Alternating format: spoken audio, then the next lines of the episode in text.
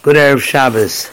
This is the Friday before Parshas Chayei Sara, very famous for two incidents. The first, the burial of Sarah by Avraham Avinu, and the second, the search for a spouse for Yitzchak by Eliezer and his meeting with Lavan and Besuel.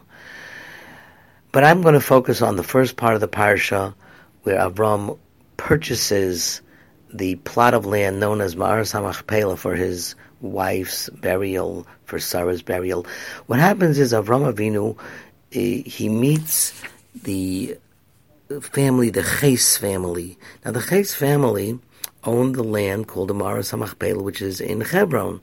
And he goes to them and he tells them, Ger v'soshav anochi imachem. I am a stranger, an alien, and I'm a resident amongst you, and I'd like an estate for a burial plot.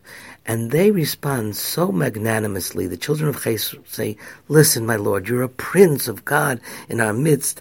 The choicest burial place, bury your dead, Ish mimenu, nobody from us will hold back from you burying your wife here, and it seems from the conversation that they want to give it to him as a generous gift. Nobody spoke without money, but Avram suddenly turns the tables. He gets up, he bows down, and the Torah in chapter 23, verses 7 through 9 says, he says, listen, if it's your will to allow me to bury my dead, so I want to meet Ephron, the son of Tzohar, who must have the deed to the plot, and I will give him kesef mole. I will give full price. All of a sudden, he decides to give full price. They seem to say, oh, sure, we'll give it to you as a present. He says, I'll pay full price.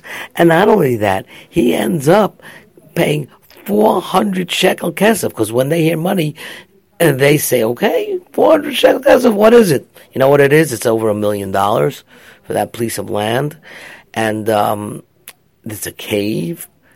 And talking about $1 million in today's cash, it's a lot of money. Why did Avram Avinu have this sudden change of heart when it seemed that they were about to give it to him for free? So here's the parable. My friend David Siegel told it to me. And he said it over that a fellow, a rabbi, once came to a very big philanthropist, and he says, you know, I want to ask you for a certain amount of money. We want to build a building. And the rabbi was about to ask for a tremendous amount of money, and the person stopped him. The philanthropist stopped him, and he said, let me just tell you a story. Napoleon had three officers in his armies. They were instrumental in a great victory. There was a Prussian, an Austrian, and a Jew, and he called them into his throne room, and he said, we are so proud of you. Ask me any request, and it shall be yours. So the Prussian general says, you know, I'd like to be made the king of Prussia.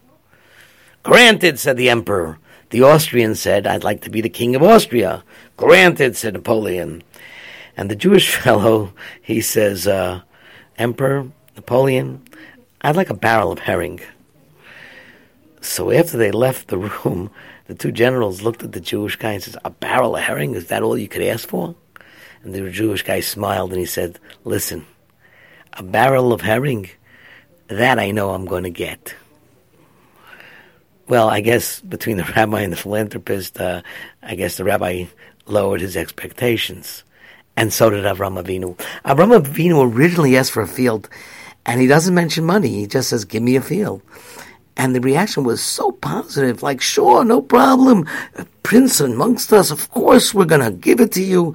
And Avram Avinu felt that these magnanimous promises were going to be empty.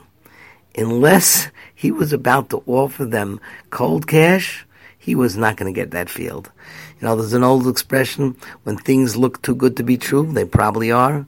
So Avram Avinu realized that false magnanimity on his offer of Ephron and his ilk, and he considered in order to attain the proper reality, one must face the real reality of life.